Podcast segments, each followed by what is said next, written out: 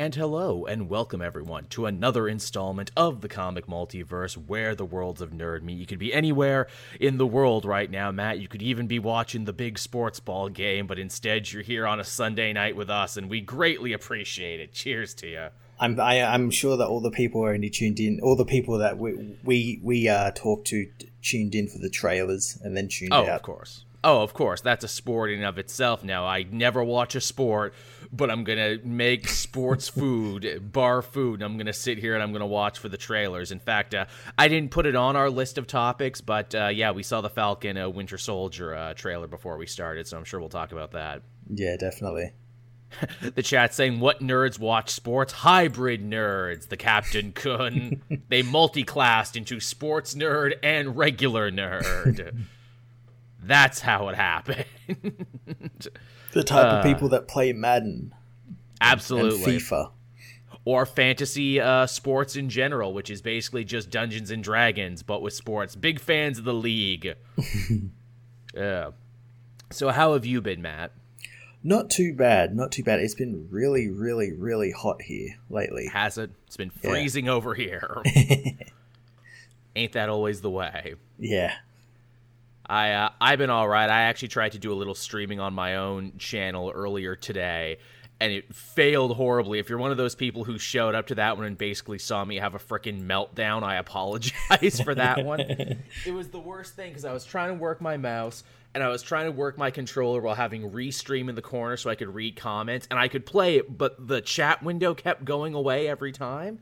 Uh, and I'm like, well, what the fuck is the point of playing if I can't read the comments? That's the whole reason I'm streaming. If not, I would just play, you know, by myself and everything. I got those two new classes on Vermintide I wanted to uh, try out.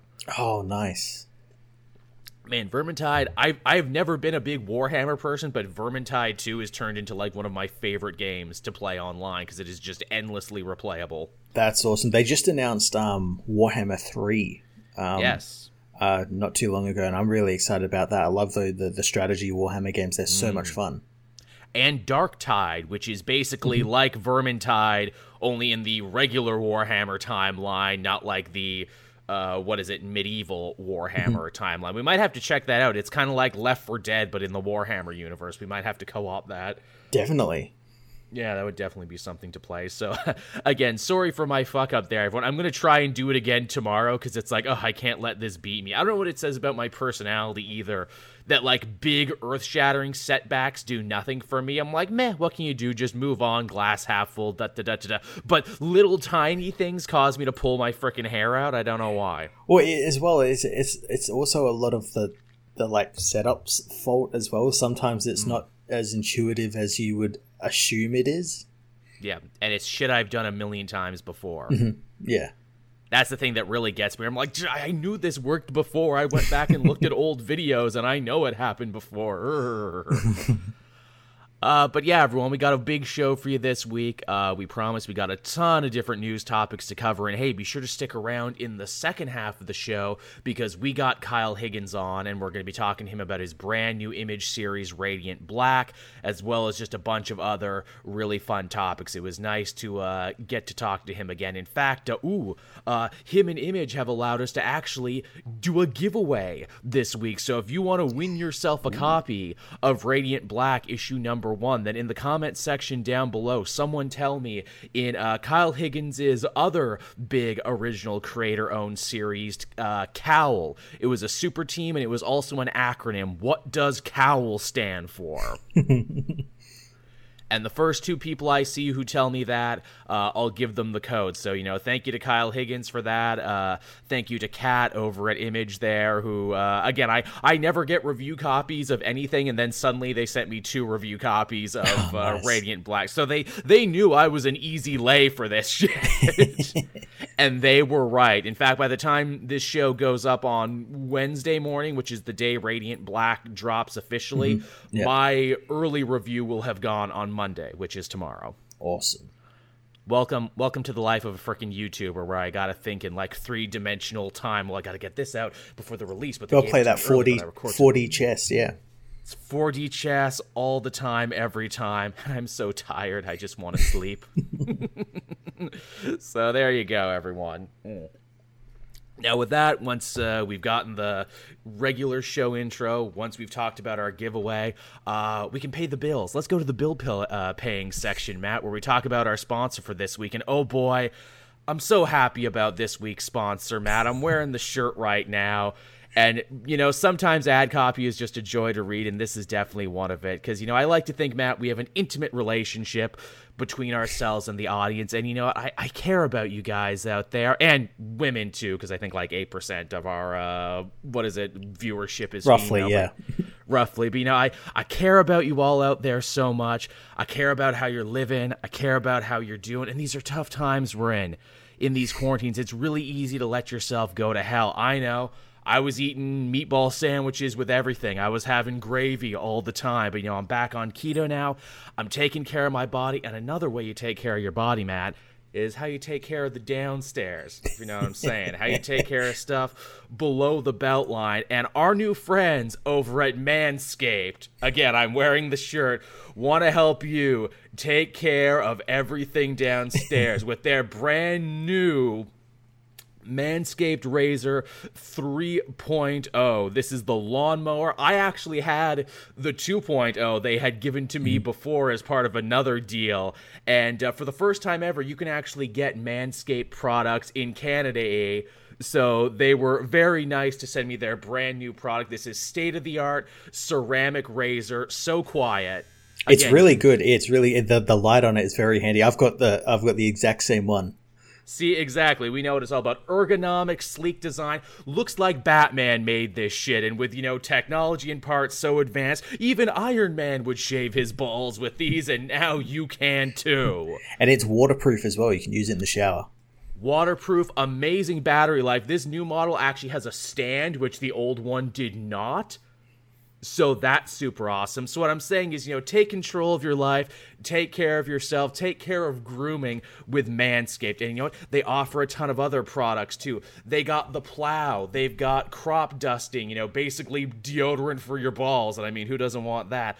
They also have brand new for the first time ever space age material underwear, which I may or may not be wearing right I- now. I, I was about to say I'm I am wearing them at the moment. I knew we were doing this, so I put them on. hey, there you go. It's no chafe. It's no sweat. They may actually be the most comfortable pair of underwear I've good. ever owned. I really wish I could get more than one pair, it, like at, at any time. But you have to pay for them one at a time. They're really nice. But hey, you know what, Matt? We can actually help the fans out with that paying part. If you go over to their website right now and use the promo code JOEL20, you can get 20% off your first order as well as free shipping, which is pretty great. It's pretty good. So I'm just saying, Manscaped, do it for yourself, do it for your partner, do it for the comic multiverse. Your balls will thank you, eh? God, I was so happy we got to do that ad read. Also, because this is like Russian roulette with YouTube's content stuff, where it's like, how how long can I talk about balls and shaving balls before they get us in trouble? I wonder. This uh, this also makes us feel like a real big boy show too, because all the other big boy podcasts got Manscaped sponsorships. Yeah, there you go. Mr. L says, but he doesn't believe us, so we need to show show us your balls, Joe. Show us your balls. Ooh, that's for comic multiverse after hours.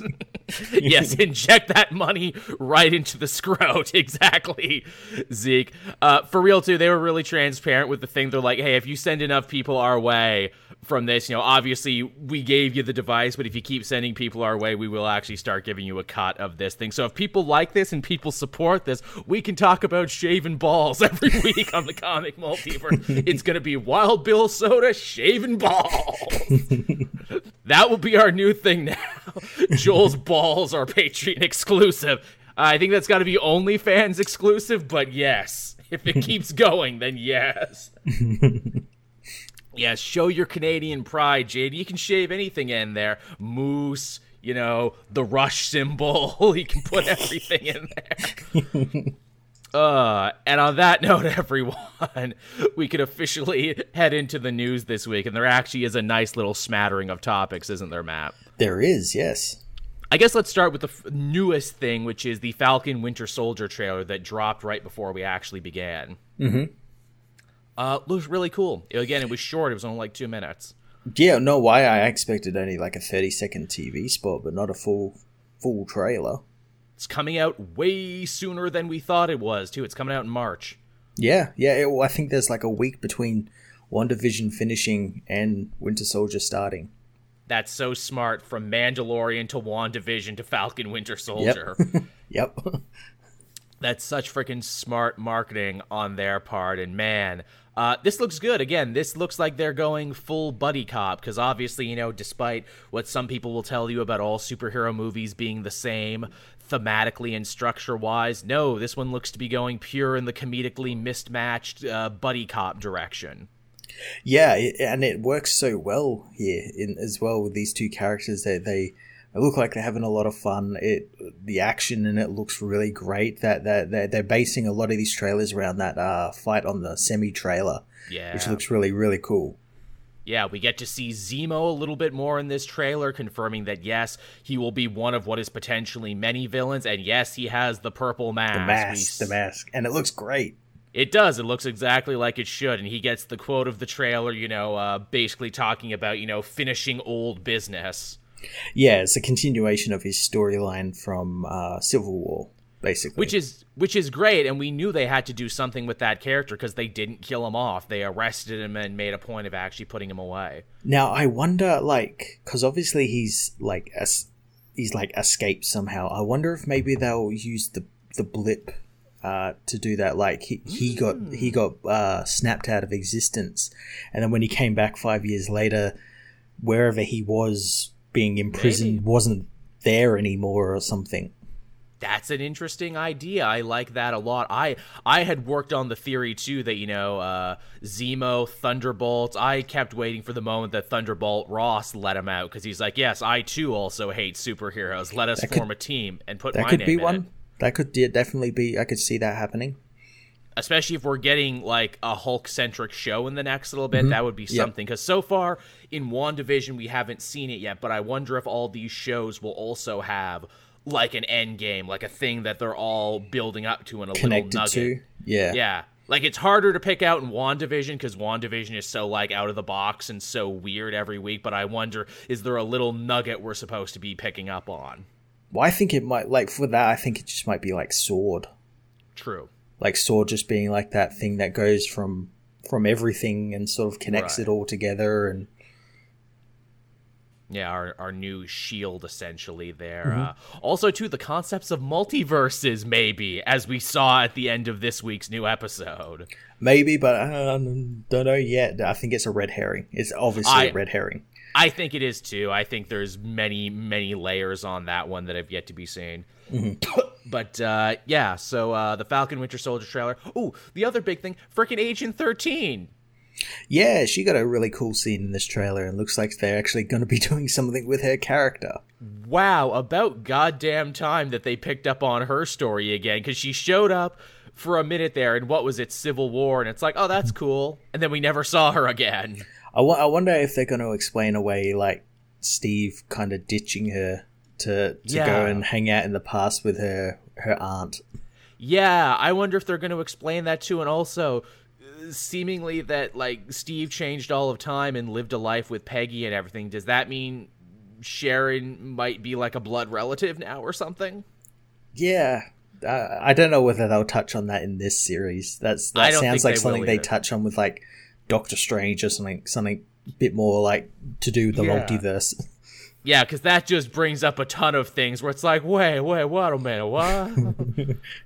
but no, I, I love she gets to be in something because it's like, yeah, Sharon Carter is cool from the comics too. I'm glad she gets a Yeah. moment here. I'm glad she gets to be in something. yeah. There there were in in the in the trailer that there is um some scenes that people are thinking that might be maybe Steve Rogers' funeral. Oh, There's like there's like a big picture of Steve in the Captain America costume and there's like people in uh, army uniforms like dress uniform and right. and and Falcon's in a black suit. Could, could be. Yeah, that would be something. Hmm. Yeah, Open the show how- with that, the Death Captain America. that would be pretty huge. That would definitely, uh, what is it, blow people's minds. And also, too, for Chris Evans to be like, no, I swear I'm not actually coming back yet. wink, wink. I'm not coming back so soon. Nah. And again, this is comic books. That's that's when you know these movies and TV shows have reached the point when they do their first big the return of blank. Yeah. Like, oh look, the return of Tony Stark Iron Man. We paid him like a billion dollars and he got to come back. or we let him or we or like we let Chris Evans direct one of these and he came back. That'll probably be something that'll bring them back. They get they get to direct or write or or something. something. Yeah. They got something on the back end for it. Yeah, which hey, I'm fine with. I'm fine with that. But uh, yeah, so that trailer looked really freaking cool, and we're gonna get to be seeing it before we even know. Very soon, yeah. It's gonna be here any moment. No word on Black Widow though. That's still in the works. Well, they've they're not um. Well, they've they're committing to that uh releasing in May. Is We'll May? see. Something. Yeah. Again, we'll see. But I think they're pretty adamant that it goes to cinemas.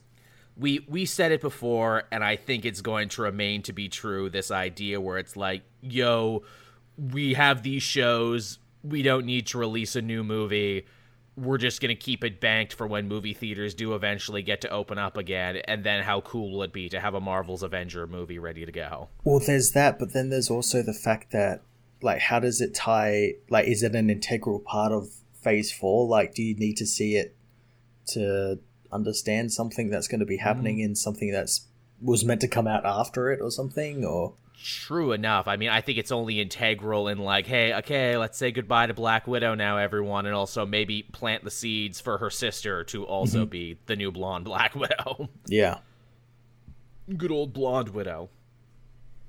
So yeah, there's that news for you, everyone. But hey, we're not done with Marvel Cinematic Universe news because some pictures leaked from the set of uh, Thor: Love and Thunder this week as well. it did. It got started filming down here in Australia. Yeah, yeah.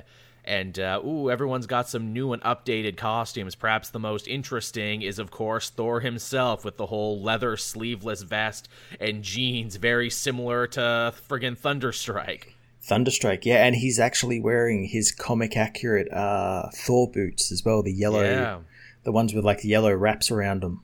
Yeah, how about that? Man, I love all this time later, they can still put interesting little costume notes there and little references to the comics. Yeah, Also, too, we're seeing him hanging out with Star Lord still, so again, we still might actually get a little taste of as Guardians of the Galaxy in this. I th- yeah, oh, I think they're going to be in a lot of the film, a lot more than what people assume.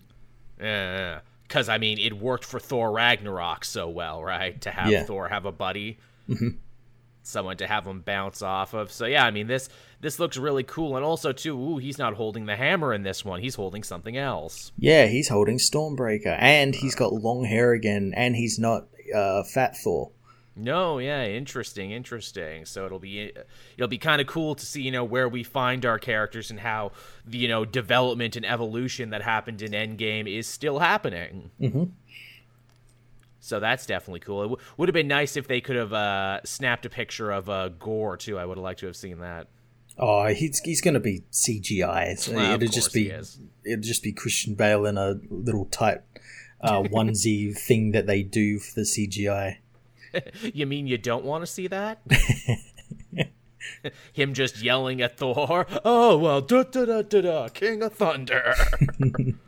it's a professional production. Former King of Thunder. That's what I want. They're like just just yell at Thor the same way you yelled at that lighting guy. That's Yeah. what Gorr's character's gonna be. oh gods, look at you, so high and mighty. How would I come down there and slap the hammer out of your hand? That's what we need, just him yelling all the time. Well, that's the thing, Christian Bale. Like we say, it was going to be CGI, but he actually turned himself into Gorr. He's such a method actor. He lost all that weight. He was also willing to become an alien space monster. He's like, look, I trained and I studied to become the most militant atheist in all of the cosmos. I just care about it that much. Also, too, we haven't seen what Natalie uh, Portman is going to look like in the costume yet. That'll be interesting. no, we've seen pictures of her. She's been uh, doing like horse horse riding training. So I guess I guess um yeah, her Jane Foster's going to be riding a horse. So that's pretty cool. I, I, I wonder too, you know, because the comics, did that bit there that was always a little annoying to me because no one ever seemed to do it right. The idea that when Jane Foster became Thor, she also had to hide her identity from everyone else in the mm-hmm. Asgardian court, which is why she wore a helmet and why she never took it off. I wonder, is that going to be a thing here or not?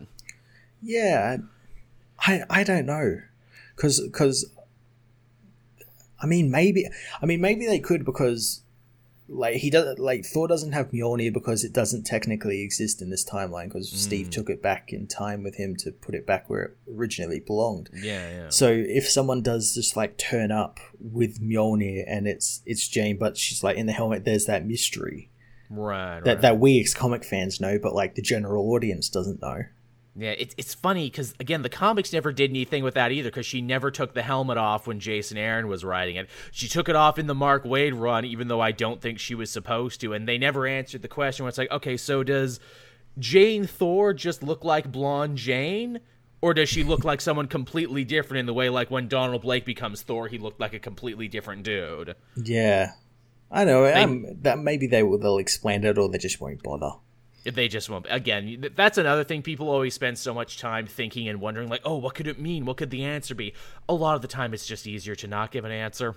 Yeah. A lot of the times, it's easier to just be like, don't think about it. and this feels like one of those. So, uh, yeah, there's your Thor Love and Thunder update. Looking good. Yeah. Now, continuing on the Marvel Comics front, uh, we got a lot more news coming out of Heroes Reborn, which I will freely admit when we talked about it on the show, I was not that interested in Heroes Reborn after the initial pitch, but I got a lot more excited when I actually saw the little trailer that they did. When I saw the little trailer, as well as the creative teams that were announced for some of these books yeah, that made me do a complete 180 on it. Where I'm like, okay, this might actually be interesting now. Because when I originally saw Heroes Reborn, I'm like, oh, we're doing another warps again. You know, what if characters are fused together? Oh, that doesn't sound that interesting. But as the trailer explained it, no, no, no, no, no. This is a world where the Avengers never existed, but everything in the Marvel Universe more or less happened the same. And the only one who can seem to remember what's going on is Blade, because of course, Blade has actually been a focal point of Aaron's last Avengers. Yeah, yeah, he's been a, a really big part of that team uh, since what first issue? He was he was in like the first arc. Or yeah, came in like in the, the, first arc somewhere. Yeah, since like the Vampire Nation stuff. Which hey, yeah. having like a big event like this and having Blade be the focal point of it and have it not involve vampires, I'm like, all right, that's pretty good. Yeah, expanding his reach. Yeah, I can uh, I can deal with that, and uh, we got a bunch of books in front of us that are, we're actually going to get a chance to read as part of the event that are spinning out of it. We have the Siege Society, which is basically a combination of the Masters of Evil and the Thunderbolts. I like Baron Zemo looks exactly the same because of course he would because he predates the Avengers. Mm-hmm. He was like an actual Baron in World War II. Mm-hmm. And uh, ooh, I I love the saber tooth design they got on this one. This is one of my favorite looking saber tooths. It is. It does look pretty good. We also have, and this is the really interesting part of the book, Hawkeye, Black Widow, and Scott Lang Ant Man. The idea being that if there was no Avengers, they wouldn't have become heroes, they would have stayed villains. Yeah. And I guess the Scarlet Witch they got there too, but their take on the Scarlet Witch, which is kind of a fusion mm-hmm. of like Jean Grey and Scarlet Witch. So, yeah. all right, that looks pretty good. It does, yeah. I'm kind of down for that. Then we got uh, the amazing Shutterbug, which is just just Peter Parker as a photographer by the looks of it. Yeah, yeah. It, the story is he just doesn't get bitten by the radioactive spider, and he's just a photographer who he's basically Jimmy Olsen, pretty much. Yeah. Oh, as the chat is telling me, uh, Marc uh, Bernardin, who wrote this, he's uh, one of the guys from Fat Man on Batman. Really, I didn't know that. Oh, nice. Awesome. I, I, knew the name sounded familiar, but didn't know where he was from. Okay, so he's a fucking podcaster like us. Good, good on you, buddy. More, more power to you. If you get work, hopefully that means we'll get work one of these days. Actually, speaking of, did you see uh, the comic story is actually going to be writing a Bloodshot uh, backup? Oh, that's for cool. Valiant.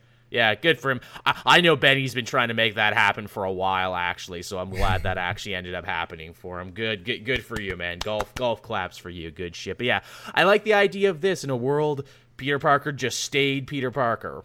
Yeah, it's interesting. I, I imagine, and I imagine it'll be uh, like a like a very like from his point of view, kind of uh, what's that? Is the series Marvels?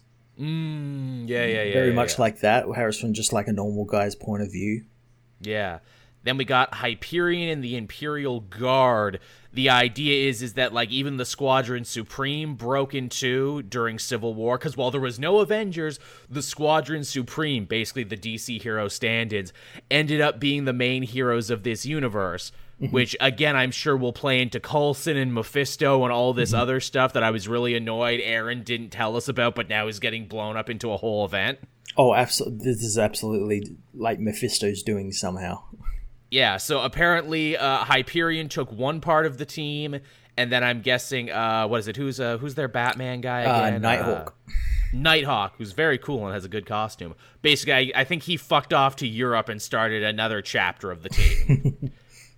so we got two different versions of the team, and I'm like, all right, that's pretty slick. That's pretty cool. And also, hey, we're trying to make Hyperion happen again because if DC and Warner Brothers keeps dropping the ball with their Superman, we might have to do our own Superman. Yeah, I, I'm loving the uh, the attention Hyperion's been getting lately. It's great.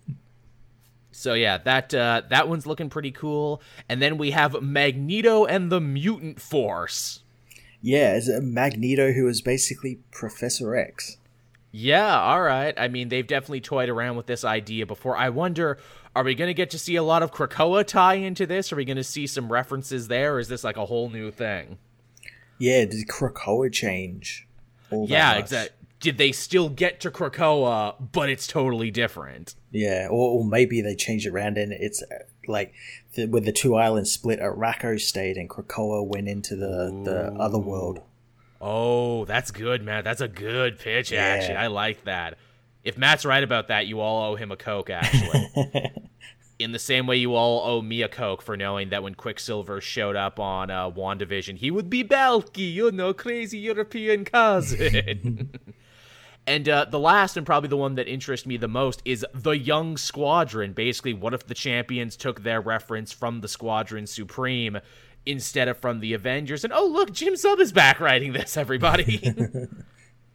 Took a while, but he finally got to come back to this, which you know I'm super fucking stoked for him. And this this one in general just looks like an interesting twist on it, uh, especially because uh, we got Miles there, but Miles is now Falcon. Yeah. So this is this is cool. These are these are interesting stuff. Yeah, and uh, uh, Nova looks to be taking inspiration from uh, oh, what's the one from the Squadron Supreme team?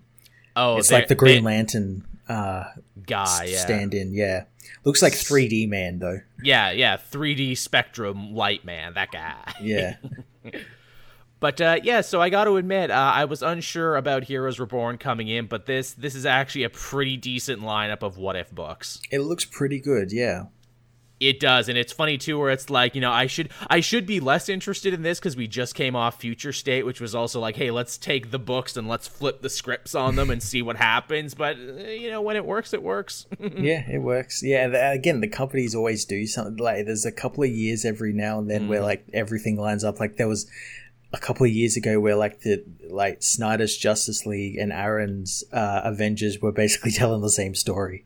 Yep, absolutely. Hey, uh, you got a story with Atlantis? We got a story with Atlantis. You got a story Also- with big weird celestial gods from space. Well, we do as well. So do we. Uh, Dr. Spectrum, as the chat is saying, thank you. I was confused with Monica Rambeau, who is also called Spectrum sometimes.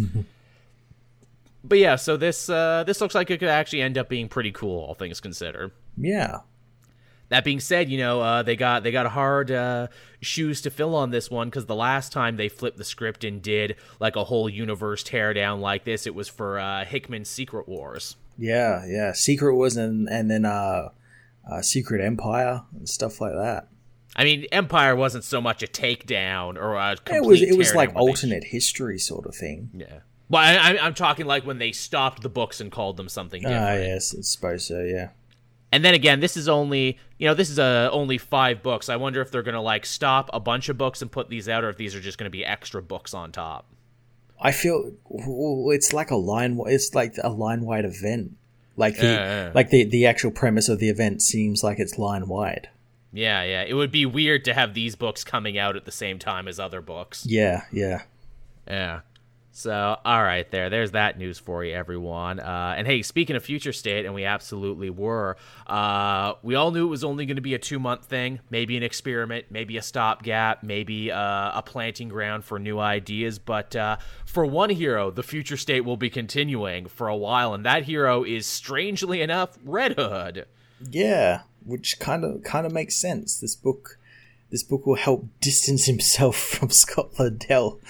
It'll help distance him from all the Scott Lobdell bullshit by jumping him in the future. It'll actually do a good job distancing him from everything else happening in the Bat family books. Even though it's funny, they don't call it Red Hood, they just call it Future State Gotham, which I thought was interesting. Yeah, so well, it's probably going to be like a Gotham uh, Yeah. anthology. Right, for a little of everything. But Red Hood definitely seems to be the star of this one. And this also furthermore answers the question hey, how come when all these other books got to restart and got new number ones, Red Hood didn't? Because Red Hood is going to be staying in the future state by the looks of it. Yeah, I, I have to imagine this is also going to get explained in Infinite Frontier, like Probably. maybe because all these books seem to be spinning out of that that that Yes. first issue. Um, so I imagine that there'll probably be a story where I don't know Jason Todd got stuck in the future or something. I, I mean, hey, it worked for Tim Drake. Oh no, wait, no, it didn't. But it'll work for Jason though, because because Jason doesn't have as much dignity, so there's less to fuck up. and as we said, the distance is actually really, really good for him to be the focal point of something in the future. Uh, Joshua Williamson is writing this. In fact, Joshua Williamson looks to be the new Red Hood guy because he's writing this and he's going to be writing Red Hood in that Batman Urban Legends anthology book. So it looks like if you want to get a taste of Red Hood, you got to go through Joshua Williamson, which I'm I'm fine with. Good choice, and the man's Yeah. definitely got a voice for him, as we can see from that one Future State tie-in. Yeah, so far it's been pretty good. He's he's got a good uh, handle on the character. It's something something new for him to do. Yeah, and uh, this will also be a continuation of those Red Hood backups. So if you didn't read the Red Hood backup but are interested in this, check it out. Yeah, it, or it kind of felt like it had to be because there was a lot of story there that they haven't told us yet. And I imagine this Yes. book is going to go back and tell us.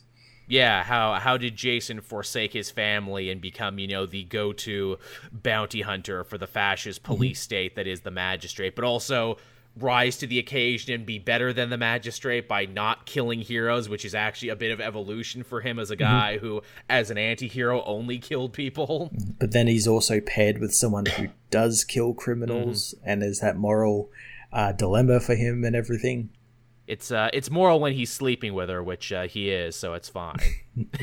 I imagine he says it all the time. God, Rose Wilson, I hate how you kill the people I'm trying to save, but you sex me up good, so you know we're gonna call this one even. gonna call this evensies.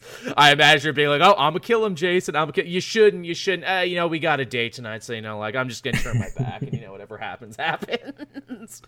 In that way, he's the most relatable he's ever been. I I get it, Jason. We've all been in shitty relationships. It's cool.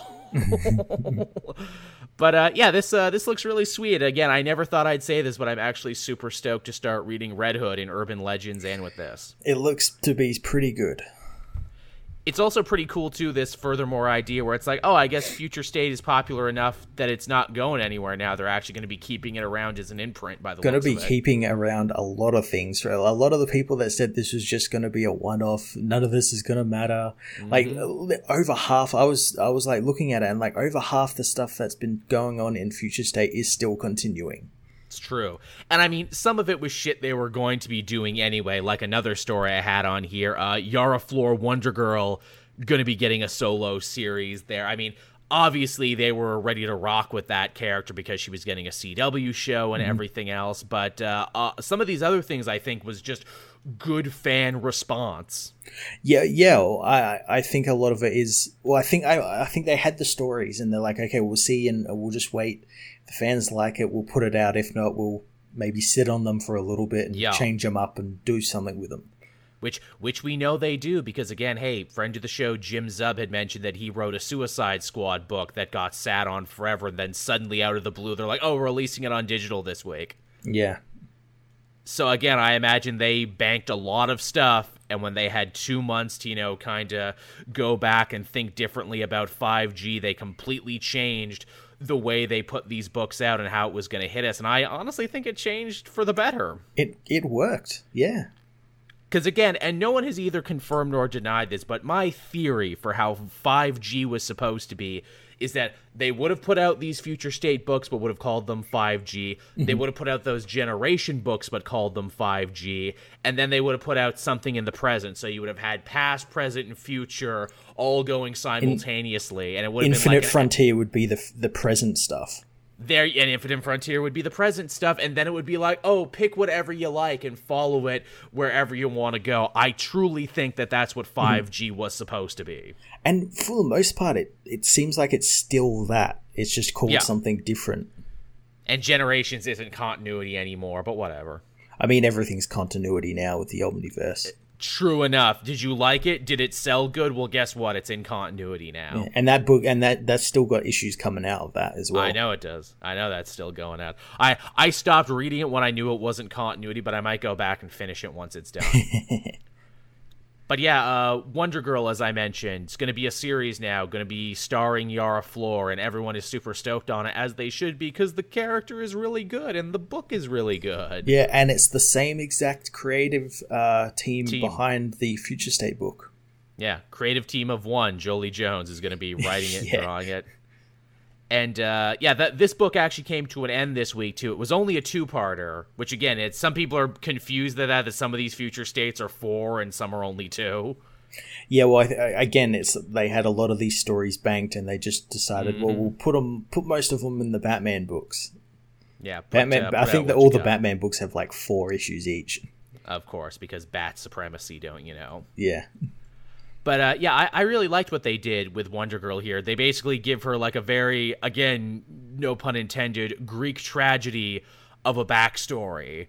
You know, where she lost a sister and is trying to get her back from Hades and risking life and limb and everything. Mm-hmm.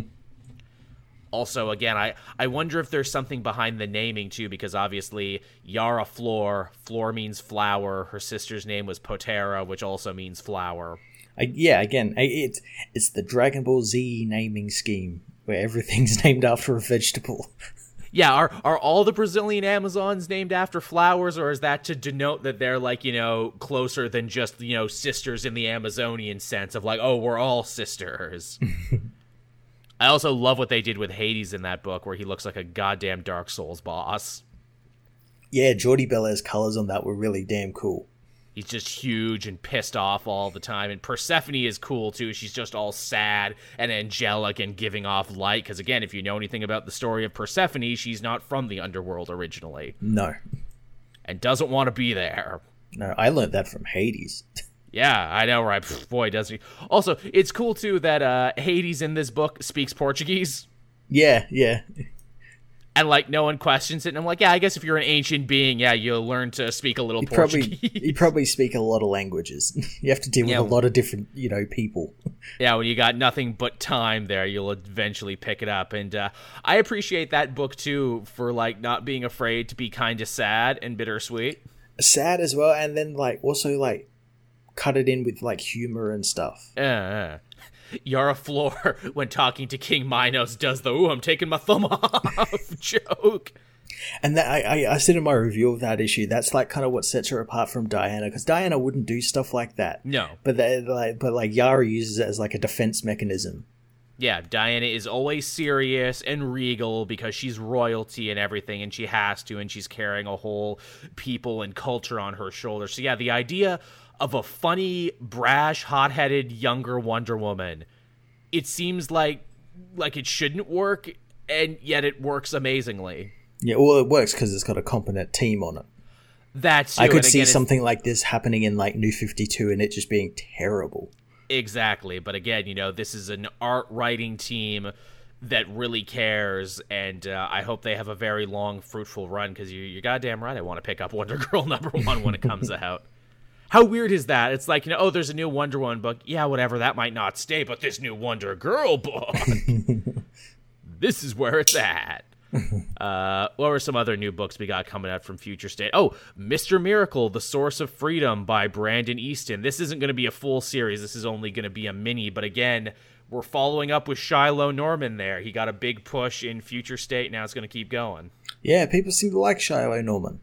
Yeah, and some people for the first time knowing that this character exists, even though Mm-hmm. they existed in like the 70s. Yeah, he's he's a very old character.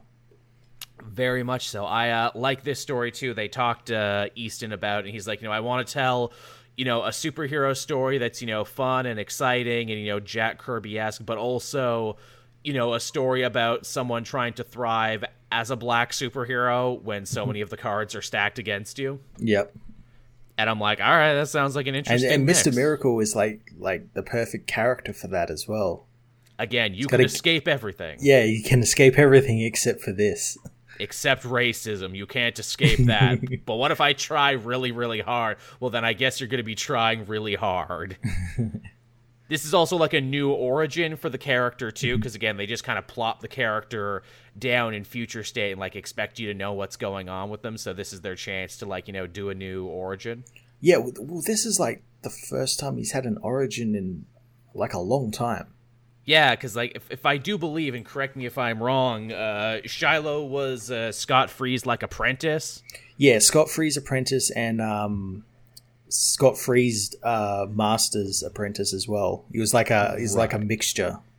Yeah, for, for like the magic show and everything. Yeah. So uh, I, I wonder, will we actually see Scott Free in this book? We could, yeah. It would be kind of fun to you know tie together all the different Mister Miracles, where it's like you know Mm-hmm. you got the new God Mister Miracle, and then you got the other Mister Miracle too. Yeah. So yeah, this uh, this one looks interesting. This one looks like it's got a lot of potential on it. Yeah, it does. And his his future state book so far has been pretty good. His little story Absolutely. in future state. Though it was weird that they decided to put two of the parts out of order. out of the for some reason. I don't know why.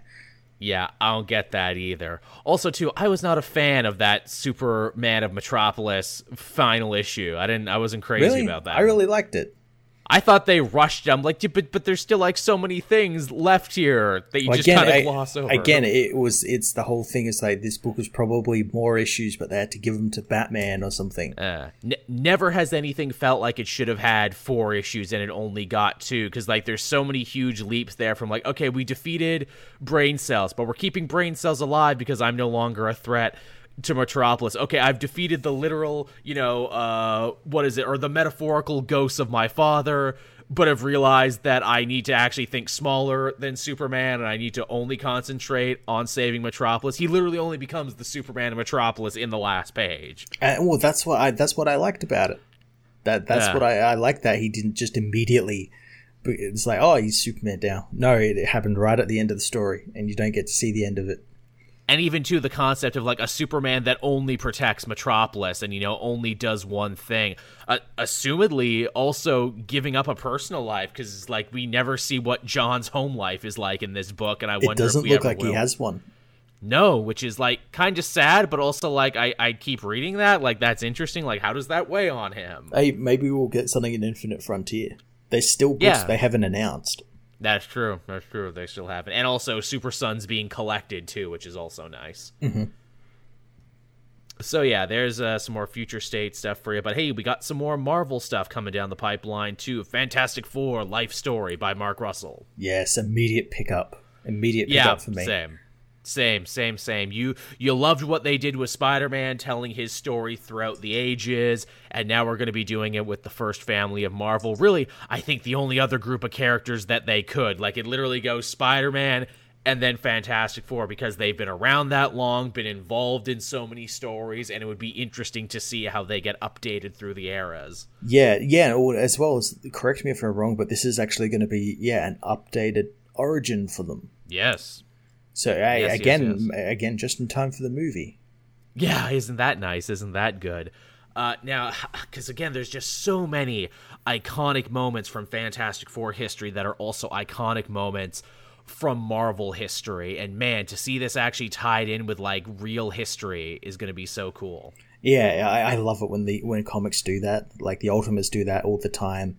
Um, but yeah, I'm intrigued to see what Mark Russell will do with it because Mark Russell has has a very particular uh, writing Yes. style. He's very uh, he's like political comedy and like Yes. satire and all that sort of stuff. So is it is it going to play into that? Like, is it going to be Oh, like a has to. satire of like '60s like space race stuff? I, I mean, that's definitely what the first issue has got to be. The first issue has got to be in the '60s. It's got to Yeah. be about the space race. We gotta beat the Ruskies now, everybody. We gotta get to the moon. Yeah. How about, how about you, Richards family? Do you want to go to the moon for America? Yeah, I, I I hope it's exactly like that. And they're like, yeah, sure, whatever. And then I guess, you know, we can get into the 70s and everything. And, you know, we'll have to do the first Galactus story. And we'll have to do mm-hmm. the, like, okay, when did they start fighting Doctor Doom? And then, you know, later on we can do Annihilus. And maybe even we can do, like, their shitty costume versions when, like, Sue decides, like, well, I'm going to be evil now. I guess, too, once they get further along, they would also have to do, like, the death of Johnny, maybe, if they get that Yeah. far. Yeah, oh, I, I imagine they're going to get that far. I imagine it's going to come right up until modern day, like today, present day. like Spider-Man did, which Yeah. that's when it gets a lot harder too. Where it's like, I guess, I guess you do the kids. I guess you do the kids growing Mm-hmm. up into adults, and I guess maybe let Sue and Reed actually get old. Yeah. Let them be geriatric. Maybe let one of them die. I don't know. Mm-hmm. Who do you think would be the first to die, Reed or Sue? Reed. Yeah, which is maybe like better because I think if Sue died first, Reed just like couldn't handle it. No. He'd like go freaking crazy. Although in saying that, that that that would lead to like a pretty cool like you could do like a pretty cool story with like Reed and Namor with that. Oh yeah, oh yeah, they got to do something with Namor here. Maybe they meet Namor in like the what is it, like the swinging '80s or something like that. Wouldn't that be cool? And he's dressed like Miami Vice and everything. Ah, there's so many places they could go with this story. Oh, and you know, you'd have to do the thing in Alicia Masters and maybe like their relationship because they finally got married after all these years of will they, won't they? Yeah. Yeah, the Council of Reeds. I would like to see the Council of Reeds be something in this too, because that was a big defining moment for them as well. I think it's like the last time people really were excited about the book. The the setup of the Illuminati. Yeah. Oh God. Yeah. Yeah. Does that mean we'll get to see other heroes? Since I mean, we got to see a lot of other heroes in the Spider-Man book, so it would reason to guess Yeah. that we get to see this one too. W- would we see other big events in here? Because the Fantastic Four during the Civil War were kind of pulled apart. They were, yeah. Also, too, oh yeah, Herbie. We got to get Herbie the dumb robot in here too somewhere. You're absolutely right. The Future Foundation. Yeah, that's for sure. They got to work the Future Foundation in there somewhere. Yeah, I, oh, I'm sure. I'm sure they they've thought about all of this stuff, all of this stuff that's going to be in there. Yeah, I'm sure we'll be endlessly surprised by the stuff there. Oh, th- they should work Black Panther in there too, because his big appearance was in a Fantastic Four story. Yeah. Do you think they'll work the fanta- uh, like uh, Spider-Man, like him trying out for the oh, Fantastic Oh, yeah. Four into it, and then relate That- it back to the life story, the Spider-Man life story stuff? That would be funny. I don't think these are meant to be in the same universe, but yeah, they gotta work that in somewhere, even just as a joke for Reed to be like, "Get the hell off my lawn, young man." yeah, the Inhumans. I'd like to see Mark Russell's take on the Inhumans. Mm-hmm. Man, so much like big important shit spun out of the pages of Fantastic Four. First family, man. Yeah, like the book itself isn't so much like, oh, this is a must read, you gotta read it, but at the same time, it's like, dude, so much of what you love in Marvel spun out of here. Yeah. Yeah, it was, it, which is why it's so like crazy that like the book never gets like pushed as much as it should. No, they did for a little bit when Dan Slott came on, and then it just kind of stopped. yeah, that's when the that's when the when they actually came back after Yeah. uh, Secret Wars. Uh, I, I I think you just need like another Hickman there. You need like someone Mm-hmm. to like completely blow up the concept. Yeah, I maybe this will do it. This will might do it. Maybe. I don't know if they want anyone to blow up the concept right now when they're so close to the movie where it's like, no, no, preserve them in amber for what we got to do next.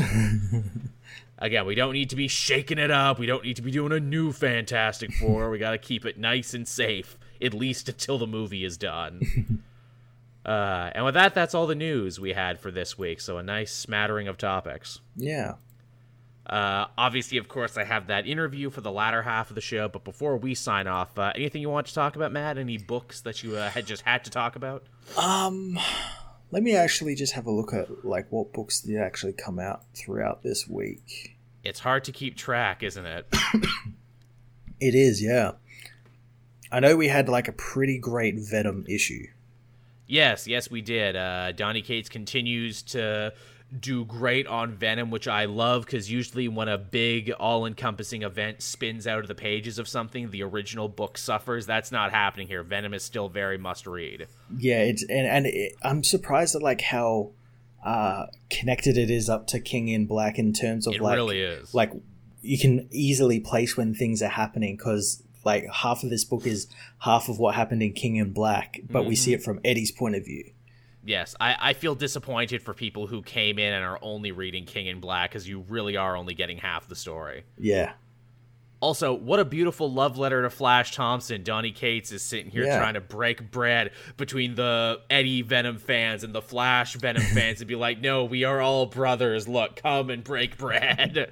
and he left it in a place where we could get flashback as as like a Venom because the, they left it kind of. I imagine they'll do it more in the King in Black actual uh, stories, but like it's left ambiguous whether he actually got out of back to Earth as like an actual person. Yeah, yeah, they left uh, that open for interpretation, which I'm definitely cool with. And you know what? Furthermore, uh, Donny Cates, if, if if we never saw Flash again and this was him dying for real, uh, Cates gave him a better death than Slott did, a better, more heroic death. It did. I, I have a feeling though he's going to be alive. It's going to be one of those Oh, of situations course. where like, oh, we've defeated Null. All the all the all the uh, symbiotes are like going away, and cu- the streets are like clearing and everything, and they'll find like Flash's body or something. Or something like that. Well, because again, as we've set up in Venom: The End, and what Eddie's plan I think originally was, hey, the symbiotes when they're supercharged enough can actually recreate physical matter. So all they would need is like for the Venom suit to be like, all right, whoop, plopped out a new Eddie. Or pl- uh, plopped out a new Flash, you know. Here, I just implanted his codex into his head, so he's good. Yeah.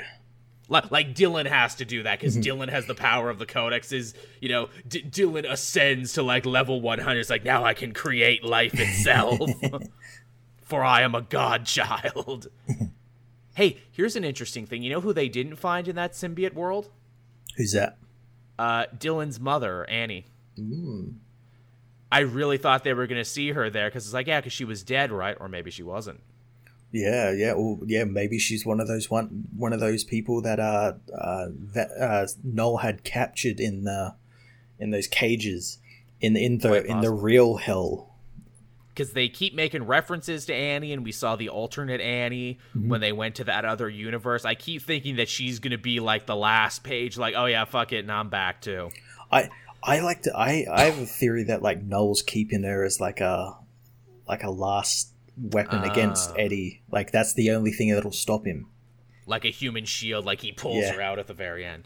Yeah. Also, too, we have this whole thing. Uh, the light, the light is coming. You know, the the alternate of whatever Null is. If Null is the great darkness, this thing is the great light. What if that's Annie? What if they explain it that way? That could be it, but I interpreted that to just be like Silver Surfer. Hmm, maybe. because because uh or the black surfer um because like through th- that was in the in the previous issue uh where like all of the narration you find out was uh, Norrin Radd as he's Right. heading towards Earth and he's the apparently the only one who can break through the the shield the uh, See, symbiote shield Now, my theory was he's the only one who can break through it, but he's breaking through it for whatever the herald, light is. yeah. He's a herald of the light, even now when he's all dark and everything. yeah I could see that yeah Again, I, I still think Donny Cates has yet to play. Like, he's got a couple cards still left to play. you, you've activated my trap card. but yeah, that's uh, that's some cool shit. Uh, anything else you want to talk about? Anything else big? uh what do we got what do we got do you want to talk about the next Batman issue three Yeah, sure. Let's uh, check this one out. This uh, this one was brief but interesting because we don't actually spend a lot of time with Jason. This one we actually get to spend some time with a lot of other people in Gotham and see how they're reacting to the magistrate, which I appreciated. yeah, a, lo- a lot of his family and how the magistrate is uh, kind of pulling them apart because his parents both have differing views on what the magistrate should be doing with this fire uh, shoot on sight order. Uh, whereas his mother wants it to happen. Lucius doesn't particularly want to get involved, even though he is involved because he's him and Wayne Enterprises are like selling weapons to them. It's it's funny. They're both ultimately pro magistrate, but pro in different ways that Yeah. make them fight, and it's like very very sad. And like Lucius even says later, "Oh yeah, Dad was never the same after Punchline's attack on him." And I'm like, "Oh, that's a heartbreaker." Yeah, And uh, even too, where his sister's like, "Are you Batman? If you're Batman, you gotta tell me that you're Batman." I like No, to think all these all these like things are like red herrings, and it's got to be revealed Luke is the is the Batman. I know we've seen we've seen uh, Tim in the costume, but I can't help but feel that like somehow they're gonna pull a red herring on us. they they were both Batman. They've been trading off. yeah, they've been using yeah where one gets captured, the other one takes over or something.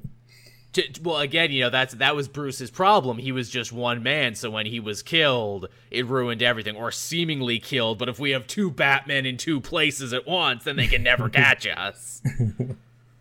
Which, man, that's actually kind of an interesting idea. A hero that's actually two people, so they can never be caught. It completely does away with the whole secret identity problem that most of them have. Yeah, yeah, Yeah, that's uh, that's interesting.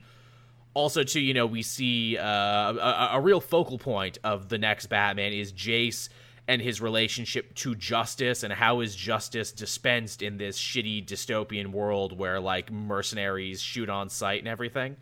yeah. I, I I like that he still wants to try and and give these people a fair try. I like that he's he's still intent. He's not trying to get them away from the city or like Mm-hmm. uh, may help them escape or anything. He, he he definitely wants them to go to jail, but he wants Yeah. them to have a fair trial.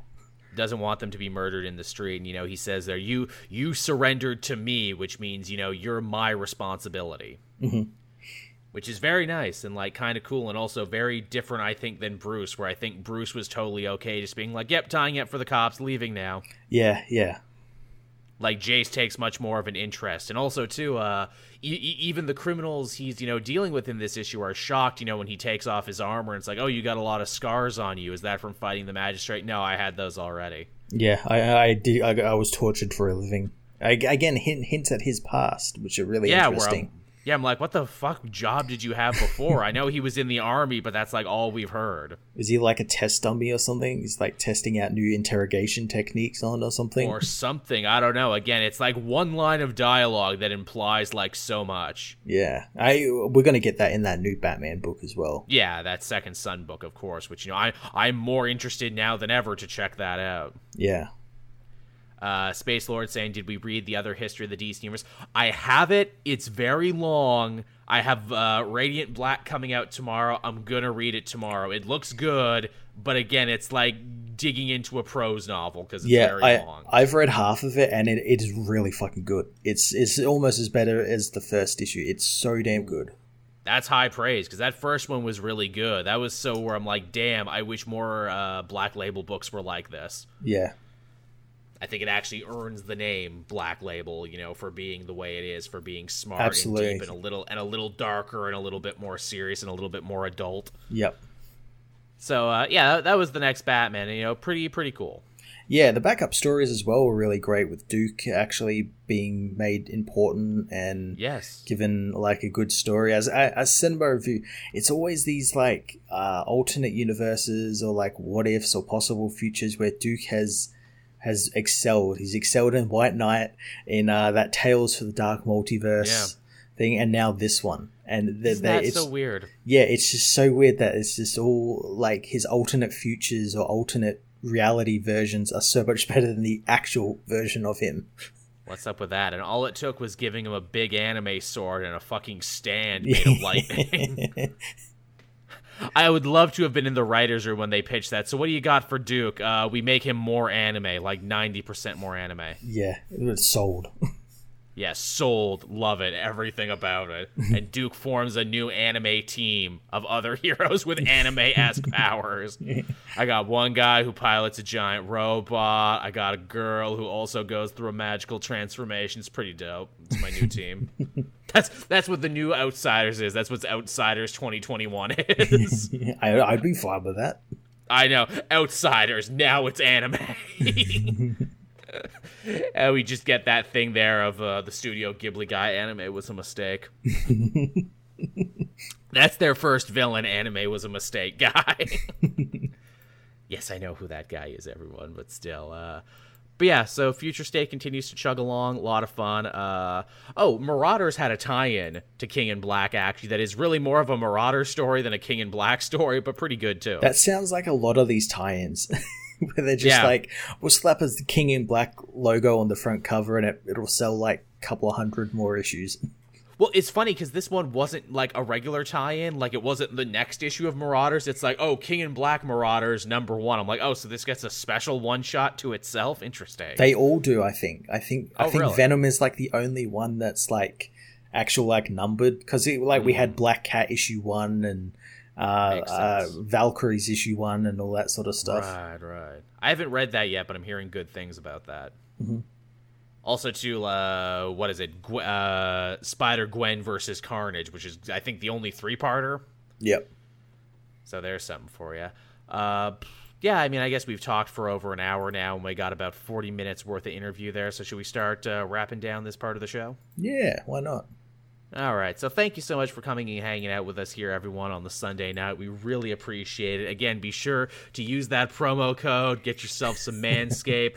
Again, if you know the answer to that Cal trivia question, tell me down in the comment section below, and you too could win yourself a copy of Radiant Black, the hot new image series from Kyle Higgins that everyone is very, very excited for. Yeah. Very excited to start reading that on uh, Wednesday. Yes, and if you want to know more about Radiant Black and Kyle Higgins, well, you should stick around because I have an interview with the man himself that we'll be cutting over to right uh, now.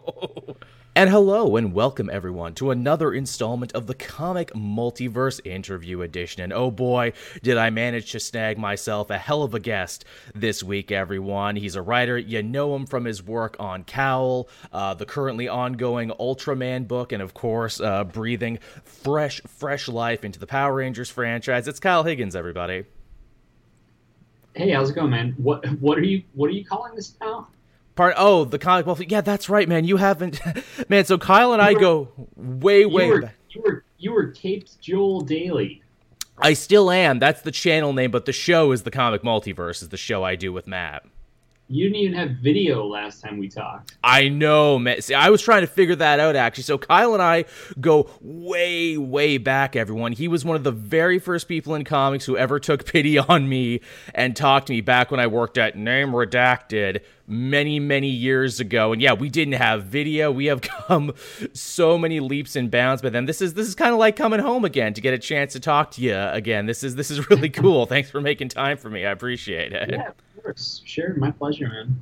Yeah, we uh we've been boosters of each other's career for a very long time. I think I, I I talked to you the last time we did like an actual interview piece together. God, was it like it was 2014? It was like right right when Nightwing in the New 52 was wrapping up.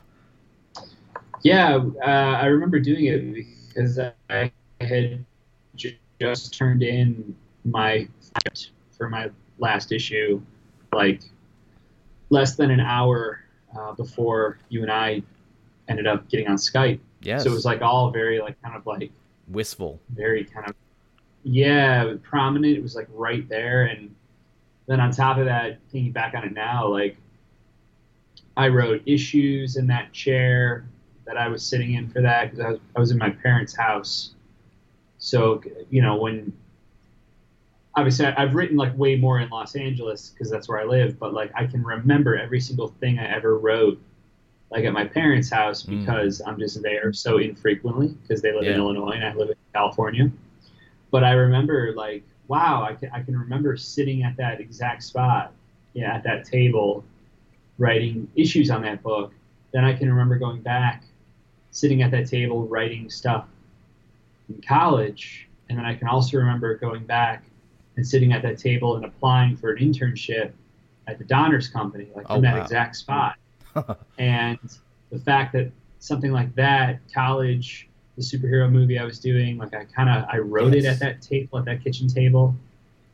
Fast forward all those years to like, you know, I was basically fired off Nightwing, and writing the final script in the exact same spot.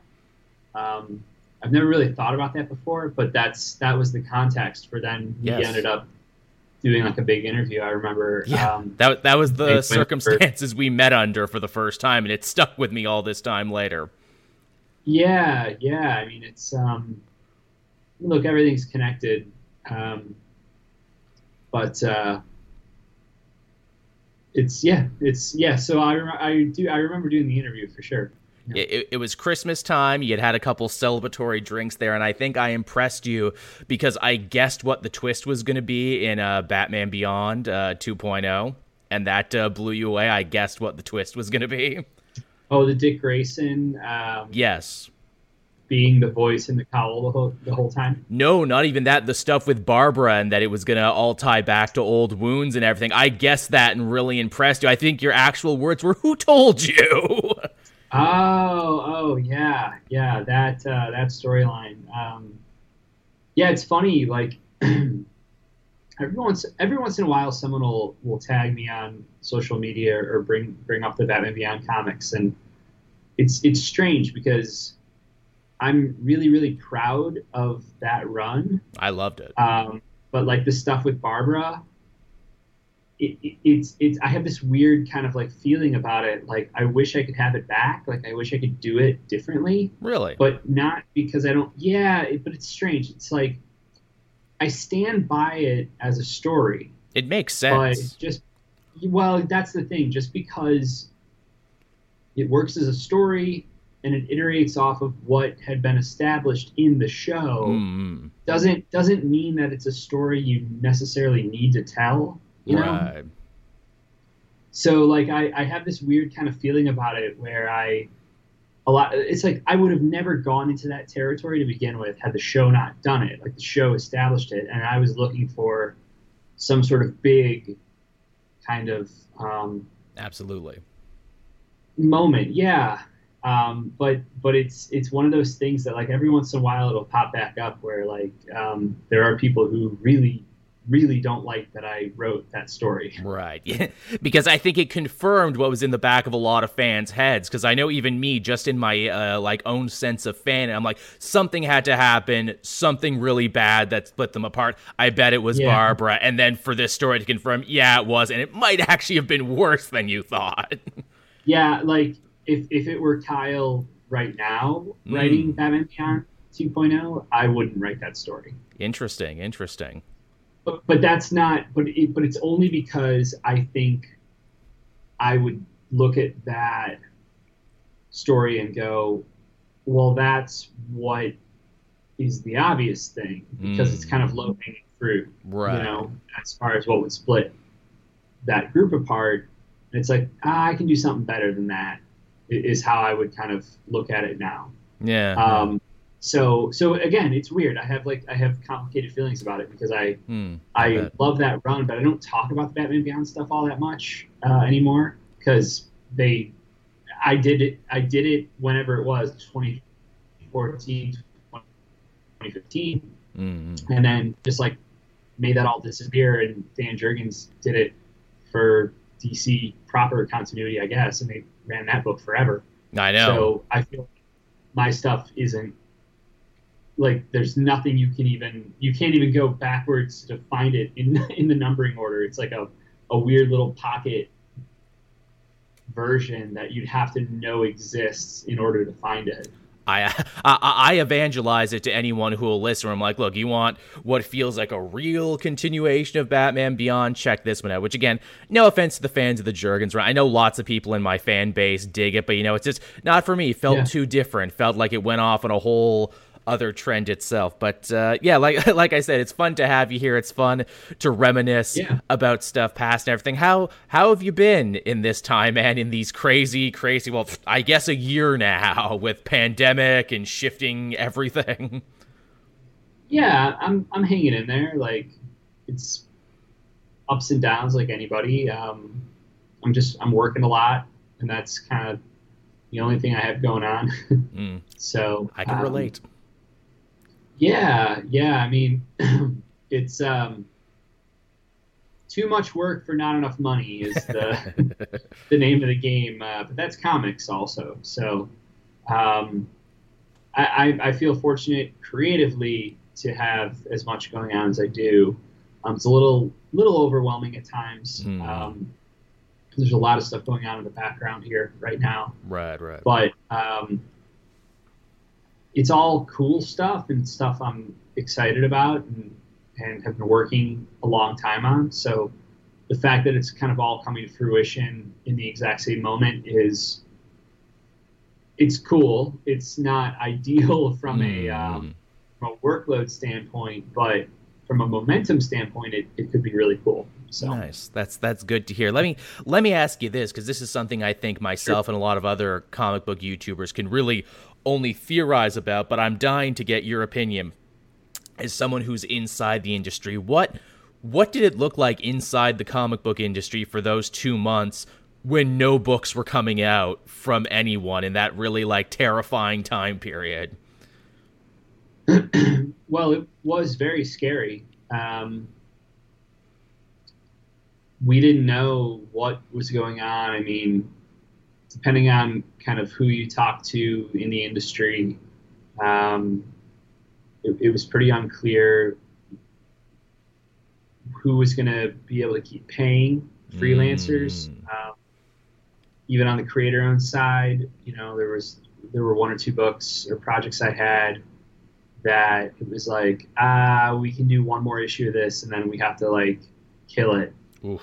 It's like I was counting on it work, or another one strung me along for months uh. for quite a bit of money, and then ultimately just would never send me a contract, and they just like folded up shop. Yikes! Yikes! And it was like, oh man, yeah. So, so there was stuff like that. Um, and then a lot of publishers had pencil down orders as well. Um, I remember Mat Groom and I were writing Ultraman, mm-hmm. and I think we had, already, we had already written issue one for sure, but I think we were, I think I'm pretty sure we had written issue two as well, and we wrote issues three through five in like record pace. Like right, right. we wrote we wrote we wrote three issues in like a month because it I I was looking at the situation going like we need to get these scripts in so that we can get paid um, in case there is a pencil pencil down order. And mm-hmm. Yeah, I mean, we didn't get it on Ultraman, so we, we we did the book kept running and obviously it's come out rise of ultraman and now we're going into trials of ultraman yeah that's but, gotta feel good yeah it's that book it, i'm really proud of it and um, it's in really good shape right now so that's a always a really good feeling to mm-hmm. know like we have a really cool plan the team on it is awesome. Like we're just like making cool stuff now. Um, so, but but yeah, beyond that, there was quite a bit of kind of existential um, dread. You know, you could feel. Um, a lot of creators starting to kind of creators that previously had either dabbled in or hadn't really done creator owned suddenly we're talking about creator owned mm. um, and that also kind of coincided with everything that was going on at dc i mean there yes. were rumors about dc yeah there were rumors about dc before um, the layoffs started happening. There were rumors for quite a while i remember yeah. there was some stuff coming up that wasn't going to be great. And um, I think you know amongst in the creative community, a lot of creators had caught wind of that or um, knew enough to to know like, hey, if that's happening, like my exclusive contract isn't necessarily going to be guaranteed going mm. forward, or maybe I don't want to be exclusive here, you know. Um, and now DC just isn't doing exclusive contracts anymore, right? That's something I never thought I would live to see. Well, I don't know about that, so I, I can't really speak to that. But... Oh, I, I think that's a new that like just happened. They said they're not going to be doing exclusives anymore. Yeah, I don't know. I mean, I'll, I'll, I'll put it this way. I don't know where that. I don't know where you read that or or where you heard that, but if there's no hard and fast rule with something like that because it, it really just comes down to market value. So like mm, if there's a creator, if there's a creator that is big enough and in demand enough um, someone will give them an exclusive deal if they're amenable to it. See, this is why um, I love talking to you because you give us the you give us the real straight dough. This is what I love. This is the good shit right here. Well, it's it's just like it's just supply and demand. Yeah. And like there are only so many creators. Um, well, I should I should qualify and say there are only so many creators who will move the needle. Um, in the market, or or at least have the potential to move the needle in the market.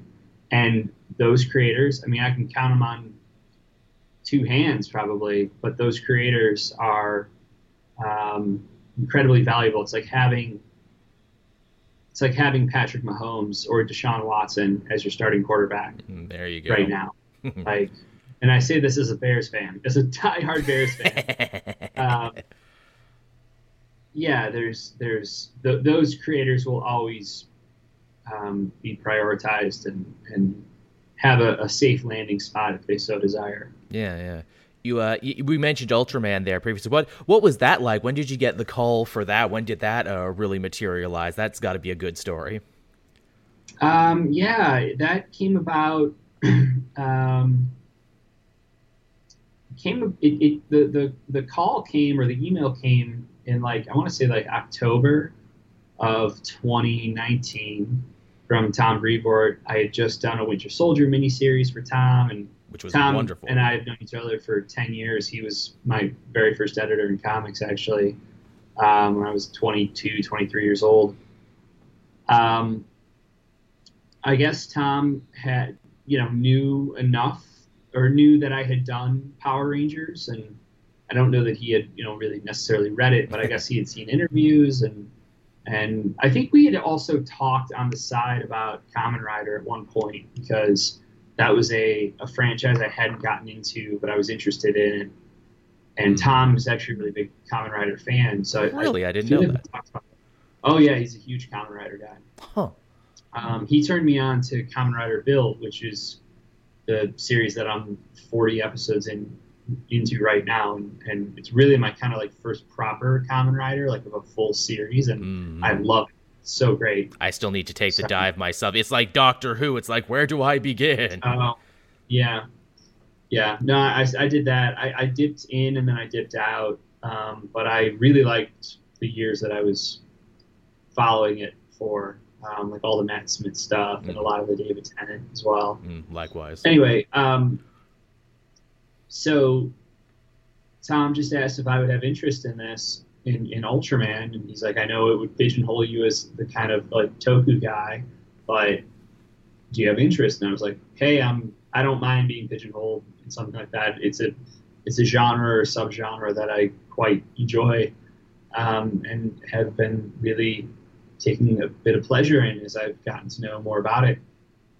Um, and uh, you know it makes a lot of sense coming off of Power Rangers and things like that. And so we started kind of talking more seriously about it. And I asked if uh, if I could be a co-writer on it. Was it was Mat Groom who I knew through Power Rangers and self-made and just really believe in them. And Tom was totally open to it. And so we worked up this pitch. And while that was going on, I was also building Radiant Black Mm, so yes. it kind of just turned into like a little bit of a happy coincidence that they were both happening in the background. And then we announced Ultraman at C2E2 basically a year ago now, mm. 11 months ago. Back when we could still go to cons. uh huh. And the response, the reaction was incredible. Like it was very overwhelming. Um, and I remember then talking to Image afterwards, going like, "Hey, this Radiant Black, um, which I'd already been building, just looking at it from a scheduling standpoint, it was like, oh, this could uh, this could work out decently here because it'll come out right after Ultraman, and that's kind of what's exactly what's happened. Um, you know, Ultraman started coming out in October, and Radiant Black will start now in February. And um, the initial returns on the Radiant Black orders have been very positive. And mm-hmm. building kind of a big digital presence for the the book, and uh, yeah, it's just been a, a, a, a, nice little ride the last uh, year and a half, I guess, as yeah. we've been building uh, building everything. Absolutely, yeah. I uh, I got a chance to read uh, Radiant Black uh, early. We're recording yeah. this on Saturday night. The book comes out Wednesday the tenth. Uh, my review will be dropping Monday about it, so I'm really dying to talk to you about it, but I also don't want to spoil too much because I want people to go out and get the book. Uh, right away. Right. One of the funniest things, and I actually bring this up in the video review uh, that people will have had a chance to see by now. This is the only time ever with Radiant Black that I got not one but two press copies. I got one from Image and then one from you and your people too. And I'm like, man, they must really think I'm an easy lay for this book, and they were right. I was. uh, yeah, I don't, I don't know about that, but um, I'm glad you enjoyed it. That's the, that's the priority. So. So yeah, I mean, uh, Radiant Black just feels very personal. Would I be correct in saying that? Obviously, you know, the main character uh, ends up moving back to Illinois and everything. You know, is a creative person with creative endeavors and everything. Definitely struck a chord with me, and I'm sure a lot of people like me. Where it's like, oh, this is this is our story that Kyle is telling here. Right. Basically, we've all been this guy. Yeah, I mean, it's as much me writing about my own fears as it is bits of my own life experience as well. Um, I the way I describe the book is that it's not about me, but there's a lot of me in the book, mm-hmm. and that's kind of by design, to be totally honest. Um, I looked at the opportunity when the opportunity came up to build an original superhero. I was kind of all in from the get go. And I had been toying around with this idea of Radiant Black from a, um, and, and, by idea I mean it was very different. Uh, and I may still do it one day, but um, it was a very different era, more dystopian. Mm. Um, I had the, the iconography of the black holes and, as power sources mm-hmm. uh, was the same. The, the name was the same and suddenly I was going like, oh well, all that stuff could be really cool as a contemporary superhero series, and I take what I'm kind of what I just enjoyed doing and building in, in the Power Rangers kind of mold, and I was starting to get into kind of the tokusatsu uh, genre and, and, learning more about it. I was like, oh, well, if I take those influences and some of my Nightwing influences and and just kind of everything about me as a writer. And um, and I tell that kind of superhero story, but right now, and you know, a few years ago, after a really bad breakup, I ended up back home for a couple months. Um, not for the same reasons as Nathan, but you know, yeah. I was I was back in my hometown for a few months, staying with my parents, and and you know, and you know, I have debt as well, and and so it's just like oh, there's a lot here that feels really personal mm-hmm. in a way that I think could be relatable. And if this is as big as I think it is, um, and this is, you know, so many things in my life have, have ultimately circled back to center on superheroes. Mm-hmm. When I was in college and I was getting ready to make my senior thesis film or figure out what I was going to make, to go pursue this thing that I wanted to do my entire life, I decided, hey, I should make a superhero movie because superheroes are how I found cinema in the first place. Mm. And and so it was like, well, let's go back to the material that kind of inspired me from the get go. And now, 10 years into doing comics full time, I don't really keep up with um, mainstream superhero books. It's um, hard. passing knowledge. Yeah, I have a passing knowledge of what's going on, but like I'm not a fan of them anymore. Um, it's it's hard um, with with very rare kind of few exceptions, right? And suddenly I'm going, I want to do something else as a as a as a writer and something to really like plant my flag in the sand. And um, the second that the possibility of doing something that was a new superhero came up, it was like yeah, of course, that's exactly what I want to do because I love superheroes. Hell yeah! And so it's it's it's this strange push and pull, um, but I did feel strongly that like I had something interesting and and, and hopefully hopefully interesting um, to say here with this book and some stuff to explore. Um, and so I I just kind of felt like uh, building a foundation that was personal was a way to uh, ensure that if uh, you know, knock on wood, if this book works and keeps going for a long time, it's a book that I'll always want to write. Oh, because it can kind of change as I change, basically. That sounds amazing.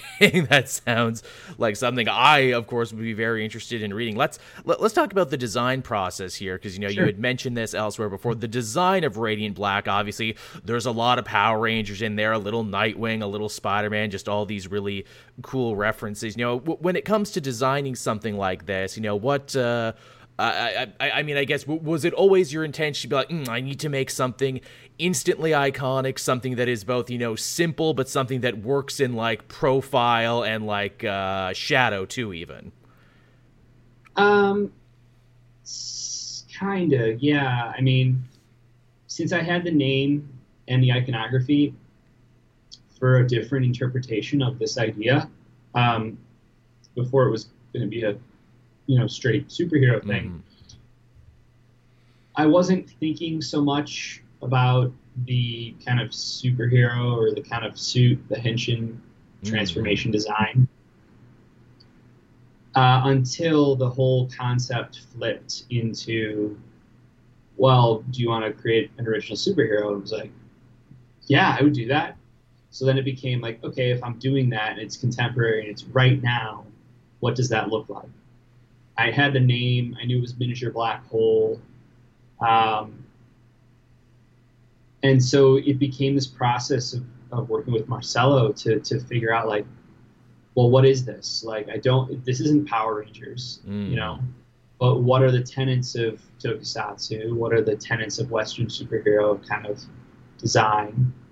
And I, you know, we, we experimented with some different kind of, for example, some different kind of helmet shapes and, yeah, designs. Yeah. And pretty quickly, I felt like, oh, you know what? No, I, I want the, I want the, I want the motorcycle helmet look. Like I want the kind of Sentai Kamen Rider. It's a good perfect look. old look. Yeah, I was like, you know what? I want to do that. And then even, and then I, I, I recognized it was like, I want. There was one version of a design he did that's close to what the final um, shapes of the helmet are. I was like, no, no, no, that with with the solid black glass, dark black. Mm. Uh, and I said, but here's what we're gonna do. I was like, we need to do Spider-Man eyes. Like they need to be energy manifestations because I had just written three years of Power Rangers. Yeah. Where you, you know, at least in live action, you have a voice. Yeah, in, yeah. In comics, you have that. It's just like visor after visor. Like how do you emote? Um, and so I was like, let's do like energy eyes so we can get some Spider-Man kind of expressiveness. Mm-hmm. And so that shored up pretty quickly. And also my favorite color scheme of all time is black, red, and white. Mm, goes like with it's everything. Nightwing, it's the Carolina Panthers. Like so, the fact that he was called Radiant Black, like I made it kind of personal choice early on, where I was like, but you know, because we're going to have to color tint his powers. Can we kind of can we tint him out like midnight blue, mm. getting into light blues? So it got me the color palette that I love from Nightwing as well. Um, and then the body of the suit, that was the thing that it, it, didn't take very long to figure out, but it did change the most drastically, including the emblem. Um, and the, the first ones were fine that Marcelo did, but they just kind of felt they didn't nothing about them really kind of stood out. Mm-hmm. Um, and uh,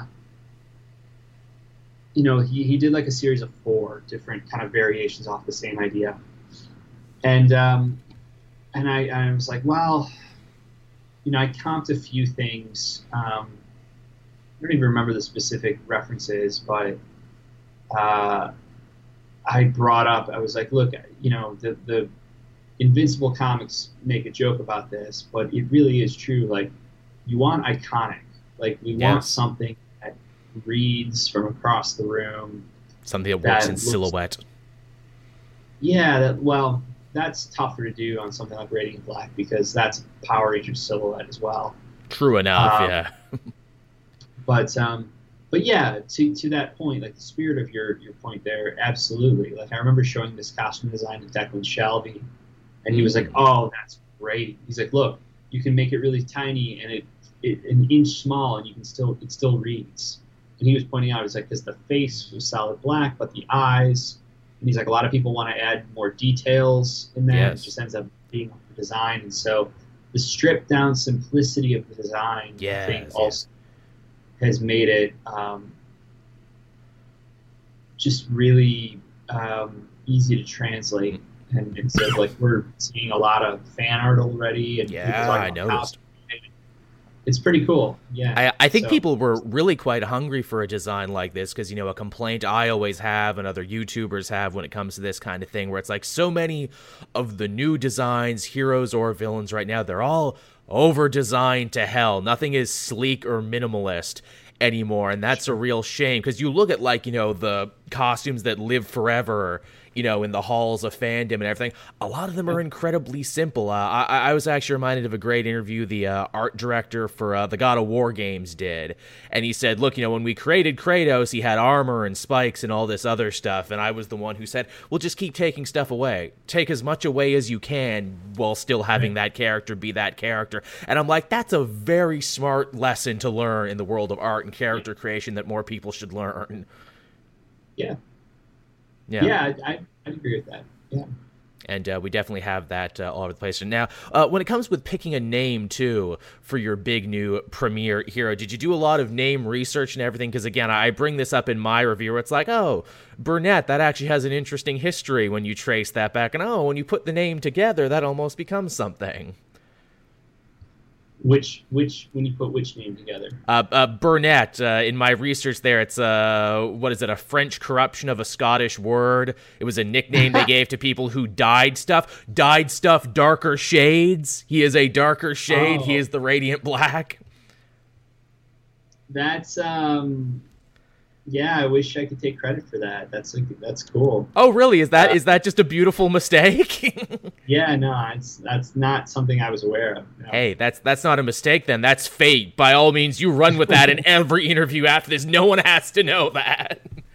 No, the name um well, the name Nathan and his other friend Marshall um, comes from uh, a few different places. One I just like the sound of Nathan as a, as a character name. Um, there was someone I went to school with from, uh, well, definitely junior high named Nathan, and I always kind of just liked that name.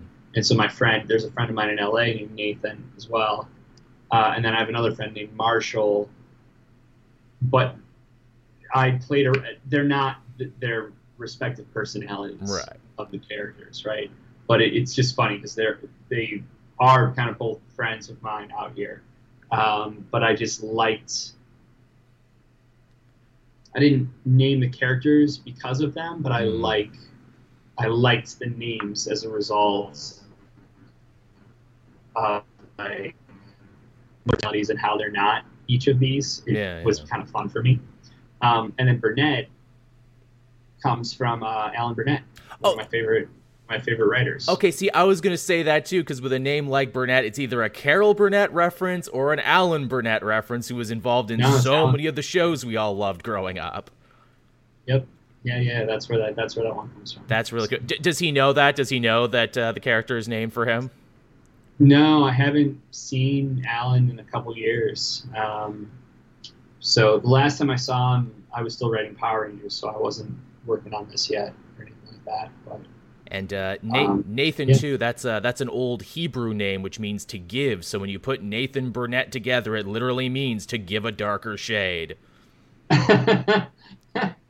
well, I mean, I you know, I um, it's funny because uh, eighth grade Kyle would be rolling his eyes right now, uh, and thirty-five year old Kyle's going like, "Well, yeah, hey, like you know, if that's if that's what it meant means, that's what it means. You know, you can read whatever meaning you want."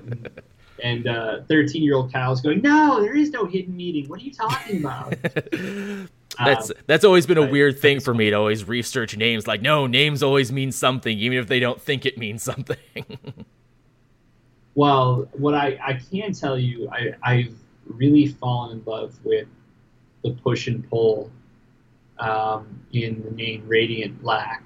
Like, there's tension between those two words. Mm. Like, just just from an optics, from a light standpoint, like you don't typically think like, you know, in in terms of um, light and shadow, like typically you think, you know, black is like the absence of light. So for it to be radiant, like how does that work? Does it look negative? Like what is what you know? I just I just like that um, kind of contradiction in in in uh, what we, we think of as far as kind of terms. Um, feels good too. Rolls off the tongue. What's that? I said it feels good too. Rolls off the tongue. Radiant black. It's got a good tongue feel to it. Yeah, I I uh, I don't hate it. I'll say that. I don't hate it. So, and how how he gets that name is actually really fun. Um, that'll be something that comes. Um, it's not an issue one. yes, that's up. right. It isn't. no, it's not. I. Uh, it's a fun. It's a really fun scene. Absolutely. I, I appreciated uh, that there was a character named Marshall in this too, because literally my best friend growing up in grade school was also named Marshall. I don't know whatever happened to him, but I thought that was fun and interesting. Also, how Marshall is that guy who stayed in the small town and everything, keeps saying, "Hey, man, it's really happening." You know, uh, it's totally different since you left. I've been that guy and know that guy, so that was another thing that struck a chord with me. Yeah, well, and that's actually that's my hometown too, where they where they're at. So it's it's extra weird for me to I see bet. in the beach issue. Now, uh, another one of the fun uh, kind of rumors circulating uh, Radiant Black, and maybe one of the other reasons that it's you know really kind of caught on the way it does. And you know, again, you know, feel free to answer this one or you know uh, dance around if you like. A lot of people are saying that you know this book could very well be the start of a brand new uh, interconnected shared universe for Image Heroes. And in fact, if you pick up number one of Radiant Black, you may actually see some familiar Image faces in the background of one of the scenes here. Can uh, can we speak to that at all, or are we keeping uh, that one under wraps for the time being? I mean, it'd be cool. Sure would. Especially now, I think it would be pretty damn cool, wouldn't it? I think. I mean, I'm. I mean, obviously, I'm biased because I write in Black, but I think it'd be. Um, I think it'd be pretty cool. Uh, I also think that um, it could be a lot of fun. No doubt about it. Especially considering like what you know, I, I, I, had I had a fun time uh, when I was doing Power Rangers, um, building out in a really um, grand way mm-hmm. was uh, was something that I, I did I did uh, I did quite enjoy. So um, yeah, if something like that were to happen, um, what's even more fun about it is the fact that um, every creator would own everything that they create. Yeah, you, know, you have to be smart. You, you, would have to be smart about stuff like that. Mm-hmm. You know. Um, but um, but yeah, could be uh, could be really cool. I guess that's what I'll. I guess that's what I would say about so, the topic in general. So stay tuned, everyone. Is what we're saying. Stay tuned. Uh, again, you uh, you, yeah. Yeah. I, I, would say this: if you like superheroes and you like Image Comics, well, hey, Radiant Black is about to come out, so you might as well pick it up. Oh boy! Because it is both superheroes and it's published at Image Comics. So, uh, at the very least, if you like Image superheroes, uh, Radiant Black would be a really great first place to start. You heard the man, everybody. Uh, you mentioned Power Rangers earlier, of course. Uh, one of the other great things I really liked about Radiant Black number one is that when you're done the comic, you actually wrote like a big, big, like almost like editorial piece, you know, talking about the book and everything and how you came to it. And you talk about your own history with Toku and Sentai and Power Rangers. And again, that like you know that that that like stuff just touched me like right in the heart because again you're basically telling my story too you loved the show you kept with it long after all your friends quit i i also taped it that was my thing too i always hated it because my bus was like I was the last one to get dropped off every day. And when Power Rangers aired during the week, yes, kids, this show aired new episodes during the week. I would always miss like the first 15 minutes, and I'd always have to play catch up. Yeah, yeah. So that was a heck of a thing. And you know what? Uh, you know, are we going to see more of that uh, in the future? Are we going to see more, you know, kind of like personal writings uh, like that here for the back of the comic? Uh, are we doing like uh, Q and A uh, stuff there, an ask? Well, well, we'll we'll do a letters column um, every month for sure. But um, one of the things that is important to me is finding really fun ways to utilize that back matter space, um, both to tease other cool projects, Mm-hmm. uh, but also to build out the Radiant Black kind of world. Uh, and then on top of that, um, just to like sometimes just to give a really cool kind of spotlight to a creator or an idea or a story that I just think is really awesome. So Nice. we're gonna kind of do all of that in the back matter. Um, I love it.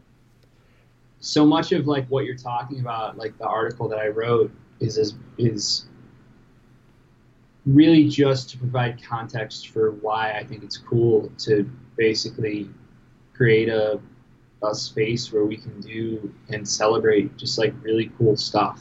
Mhm. Um, and and so, you know, we'll have articles about toy collecting.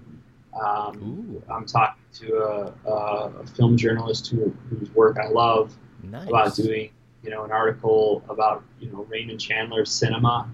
um, And uh, on- once you read issue one, that'll make more sense. But um, yeah, so just kind of using it as a way to like do stuff that um, that I just think is really fun and neat and gets me excited just to think about like, oh, that we're gonna we can make that like because that didn't exist before. Mhm. Um, so as far as like diving into like I don't know like old childhood stories and stuff like that, like I probably won't uh, very often just because there's no reason to. right, right. but um, I guess if there's a if, if there's a question that warrants it um, in the letters column, like maybe I'll take a tangent. Can only bare your soul uh, so much at a time. I get it. I understand. Sure, yeah.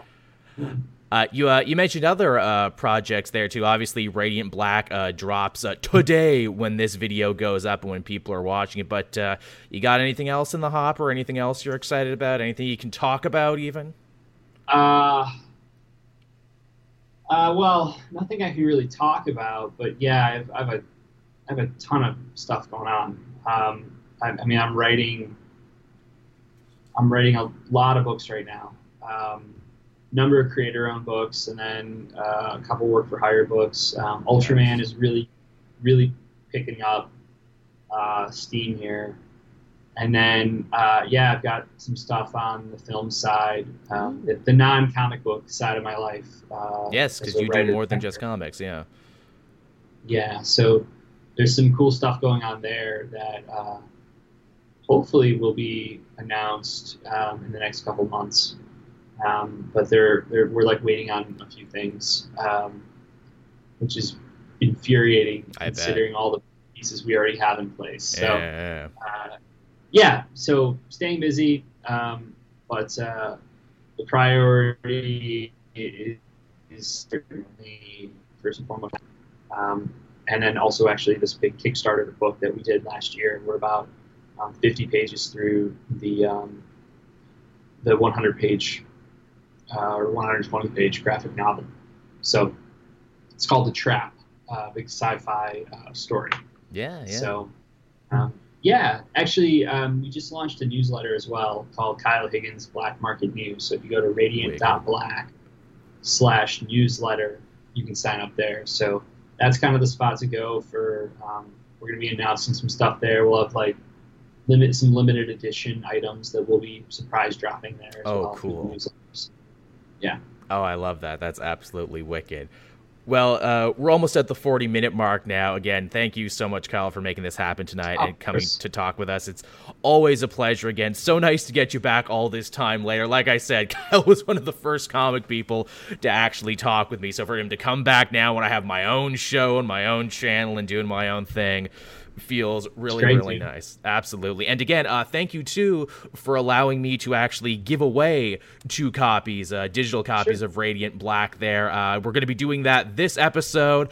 I haven't figured out what contest we're going to do yet because I'm recording this before I record the other thing, but we'll figure it out. And when we do, we'll give away the first one this week and we'll give away the next one next week. So be sure to keep your eyes peeled for that, everyone. So thank you so much, Kyle. Again, where can people check you out uh, right now and where can they go for uh, all their Radiant Black news?